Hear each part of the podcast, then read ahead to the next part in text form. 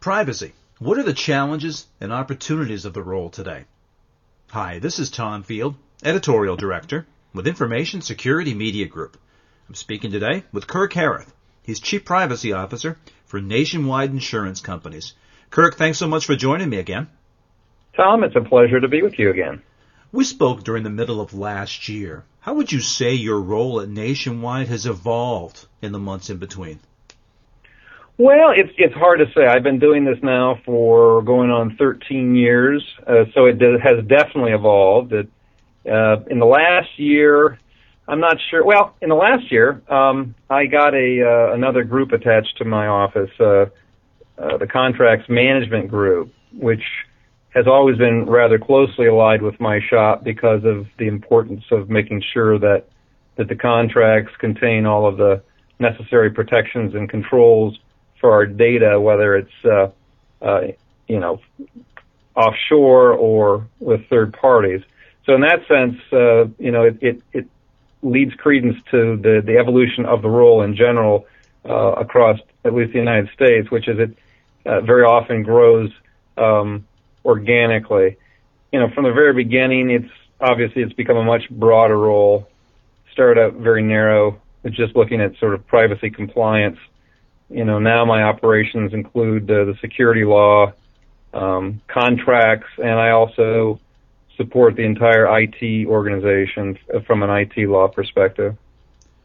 Kirk, in recent days, privacy has been in the news in part because of new policies that are promoted by Google, in part because legislative bodies are interested in privacy. With all this external discussion of privacy, how does that impact what you do in your job? Uh, do you get more questions about your role? I'm not sure I get more questions. As I said, I, we've been doing this so long here at Nationwide that, that we're kind of an, a fixture. We're part of the culture now. Um, what it does, however, is I think it, it increases awareness uh, among executives and employees when they hear things externally, and therefore it, it leads more credence to recommendations and advice or programs that my office might be putting forth. And then, you know, from an external perspective, um, it does afford me an opportunity uh, very often to to speak to people like yourself as well as to conferences. Um, it, it, definitely is uh, something that has has not gone off the boil as far as an issue in the last uh, you know seven, eight, nine years. Kirk, what would you say today are the biggest challenges that you're facing in your job? Well, the biggest challenge is really balancing the duty to the corporation against the duty to the customer. I have sort of a, an interesting role because I am a, a licensed attorney, so I do have a, a duty to my client, uh, which is at the end of the day nationwide insurance. I also have this corporate duty to the customer as the privacy officer to make sure that the data that we use uh, that we collect is being used appropriately. Um, the way I look at it is, you know, there's almost there's almost always a way to get to where the business wants to go, and if they want to do something, the law is generally flexible enough that there's there's a way, there's always a means to get there. But then you have to ask yourself whether it's something that the customer would appreciate or the customer would believe is in their best interest. And so it's this constant balancing um, between these interests. And it, it, I have to say sometimes it's it's like riding a razor, but uh, at least uh, to date, uh, my staff and I have uh, have been able to ride ride it pretty well. Kirk, when we spoke earlier last year, mobile technology and cloud computing were among the top issues for you. How have you dealt with those issues since then?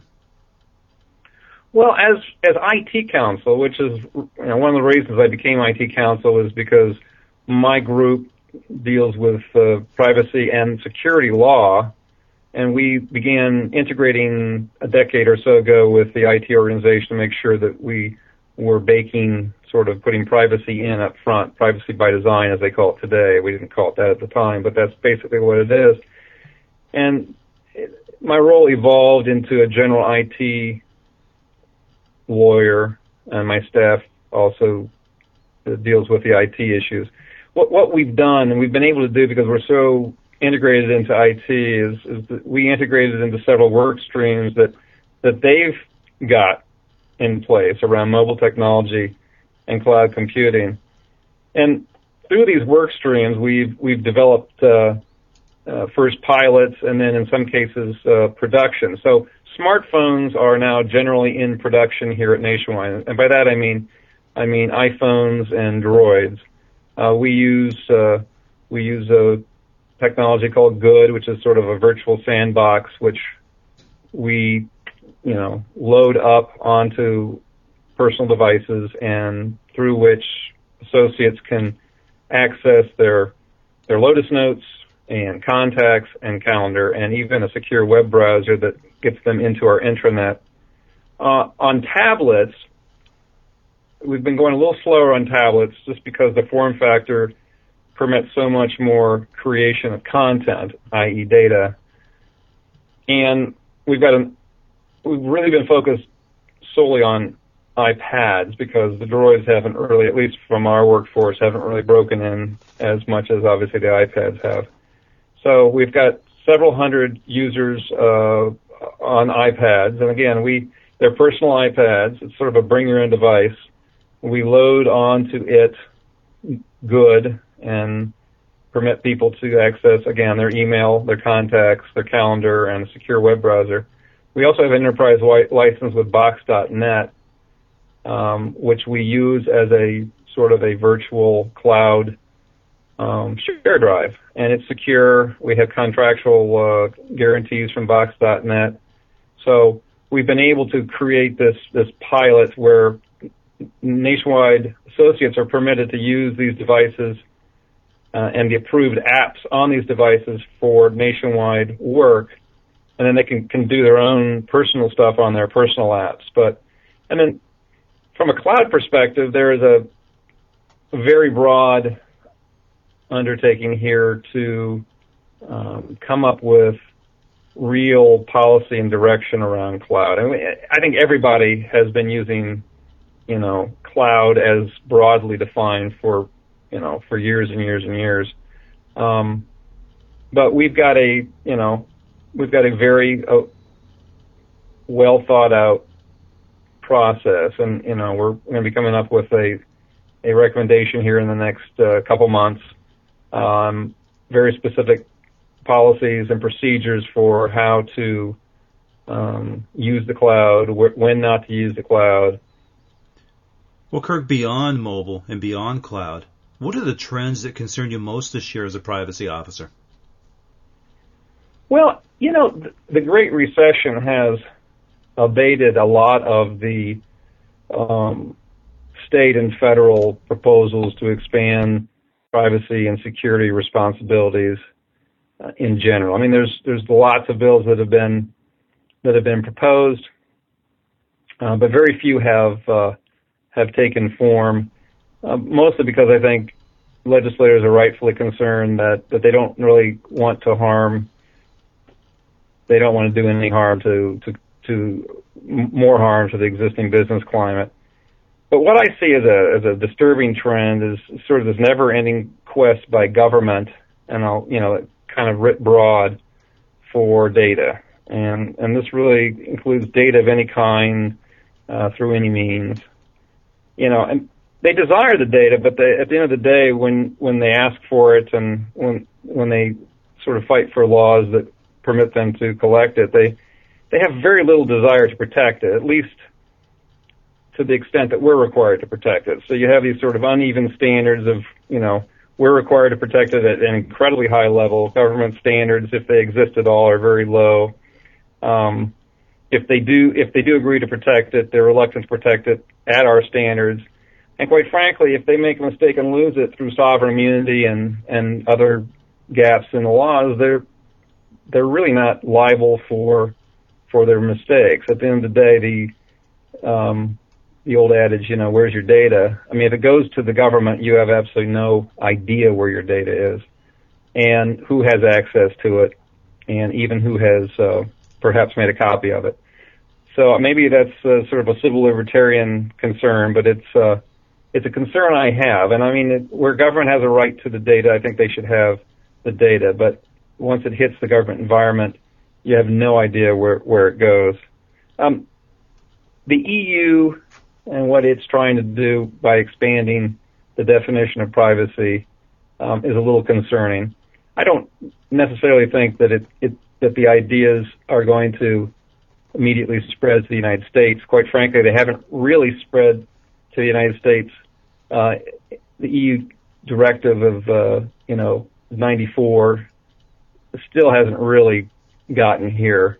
Um, but it's it's you know these concepts are uh, very fluid and uh, the world is very small these days. So I do I do worry about from a practical perspective whether some of these uh, these ideas can even be implemented um, within our current information technology culture of today. You, you hinted at your, your response to this, Kirk. What are the legislative issues that you're watching most closely right now? Well, we consider we we can you know we continue to watch anything regarding changes to breach notification standards, privacy standards. Um, you know, we're we're watching. There's a there's a the only bill that I think may actually have a chance of of passing this year is a sort of a information security, national security bill that would permit uh, the federal government from essentially taking over private internet infrastructure during cases of, of emergency, which, again, getting back to my earlier concern, um, worries me. Um, you know, I think the privacy standards uh, debate today, I'll, I'll talk about a little later on, but I mean, sort of financial service industries and health companies have had a, a very kind of a strict high level of, of regulation now for well over a decade. And we bake these these standards into our processes, into our products, and they are working very well. There are other companies who operate globally, uh, manufacturing and tech companies who really don't have standards, and they, and they, they clamor for them, particularly at the federal level. They talk about uniform standards. From my perspective, we have uniform standards, and the um, the desire by some in uh, in the industry and in, in the in the private sector to to get their own um, should not be.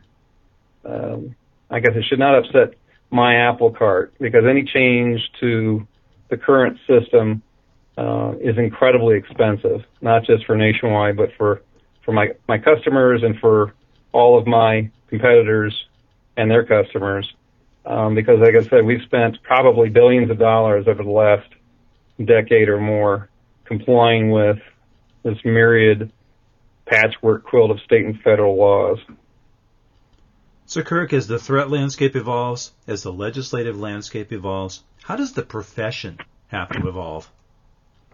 Well, we have to get smarter and we have to get more nimble and uh, that that can be you know that can be uh, a kind of a difficult hill to climb. I think uh, you you have to constantly be be learning, and uh, I was remarking to someone the other day that I probably consume you know 50 or 60 periodicals in a week. I'm a, I'm a, I've always been a real prolific reader, but I mean, it's hard for me even to keep up with the amount of change and information that that keeps coming at one who wants to stay abreast because the the scope of the job is is growing into technology and, and information security and contracts management and and you know data governance, uh, records management, um, there seems to be a, an ever expanding uh, array of of issues and information one has to uh, at least at a basic level understand. I also see from a from a profession, you know, from a profession's um, perspective, you know, I mean, we're kind of all lumped together as privacy professionals, but you know, if if you look at, at the last three five years, I mean, we're clear. Clearly, a lot of us don't have common interests. Um, I do have some concerns that, you know, while we all learn the same set of laws, rules, and standards, the profession is somewhat fracturing between those who work for either private sector and highly regulated companies, those who work, you know, and do privacy because of international obligations, but really don't have domestic or few domestic requirements, and then government, which really has very little liability for making mistakes and continues to want to collect, you know, untold volumes of data. And then what you would kind of call activist, nonprofit activist, uh, uh, public policy groups who really um, don't, while they understand privacy, they don't understand the operational side of privacy. They, they're kind of much more ideological. And I, I do think the IAPP is doing a very good job of today of trying to tie all these interests together. But, you know, like we see in all other areas of our personal and professional life, you know, when you have separate interests, it often points you in separate, you know, in separate pathways. So I think keeping keeping all of these different interests in the privacy profession united around a common profession in the long run will be very difficult. Um, you know, I mean, the lawyers have uh, have have done it for years. Accountants do it. I mean, we we all have different sides, whether you know plaintiffs' counsel or defense counsel or lobbyists. I mean, uh, it, it's not that it can't be done, but I, I do see, you know, there isn't a monolithic privacy profession. Uh, not that I ever think that there was, but I think maybe for the first five years we were able to um, sublimate some of our more base um, special interests. Uh, you start to see again, like I was talking about earlier, with the the clamor by tech companies to want to have you know federal privacy standards, not understanding or not caring that that others of us have been living under our own standards for years, and if you change those standards, um, it's going to be very expensive for us. So, Kirk, a final question. If you were to boil it down, what advice would you give to somebody entering the privacy profession today? Find someone to mentor you. And I have tried to do that myself, I think fairly successfully over the years. I've salted some of my proteges throughout the industry. Um, not that I ever really wanted them to leave, but at some point, you know, uh, organizations grow and and people people's uh, careers uh, grow and uh, and they leave the nest and, and go elsewhere. And so find someone to, to, to mentor you. It, it, so if, if you're young and you're in college, uh, you're just starting out, go to LinkedIn, search for people in your profession who you may know or you may have uh, a connection through somebody else with. Get to know them, find a mentor, and then learn the rules and the laws and the standards really well. Learn them backwards and forwards, and then join an industry. Because as I said earlier, it's it's one thing ideologically or philosophically to understand these laws. It's another thing to, practically work with them in a real operating enterprise. Um, you learn very quickly that there are almost no black and white answers and that everything is sort of in the gray, which is very, very good. It gets you to think and gets you to actually be a better, better privacy person. Um, also, I mean, avail yourself of all the great certifications available today through the IAPP in particular. IAPP has uh, um, they've got they've got a U.S. certification, a Canadian certification. They've got one sort of a privacy technology certification. They've got one that's focused at government, and then they've got a new one that just came out that's all around the EU. Those are those are very good. Um, and don't ignore information security. Information security is the it's the yin to the privacy yang. Um, it's very important to learn how privacy and information security intersect. Kirk, it's sound advice. I appreciate your time and your insight today. Thank you. I appreciate it. We've been talking about privacy. I've been talking with Kirk Herath. He's Chief Privacy Officer for Nationwide Insurance Companies. For Information Security Media Group, I'm Tom Field. Thank you very much.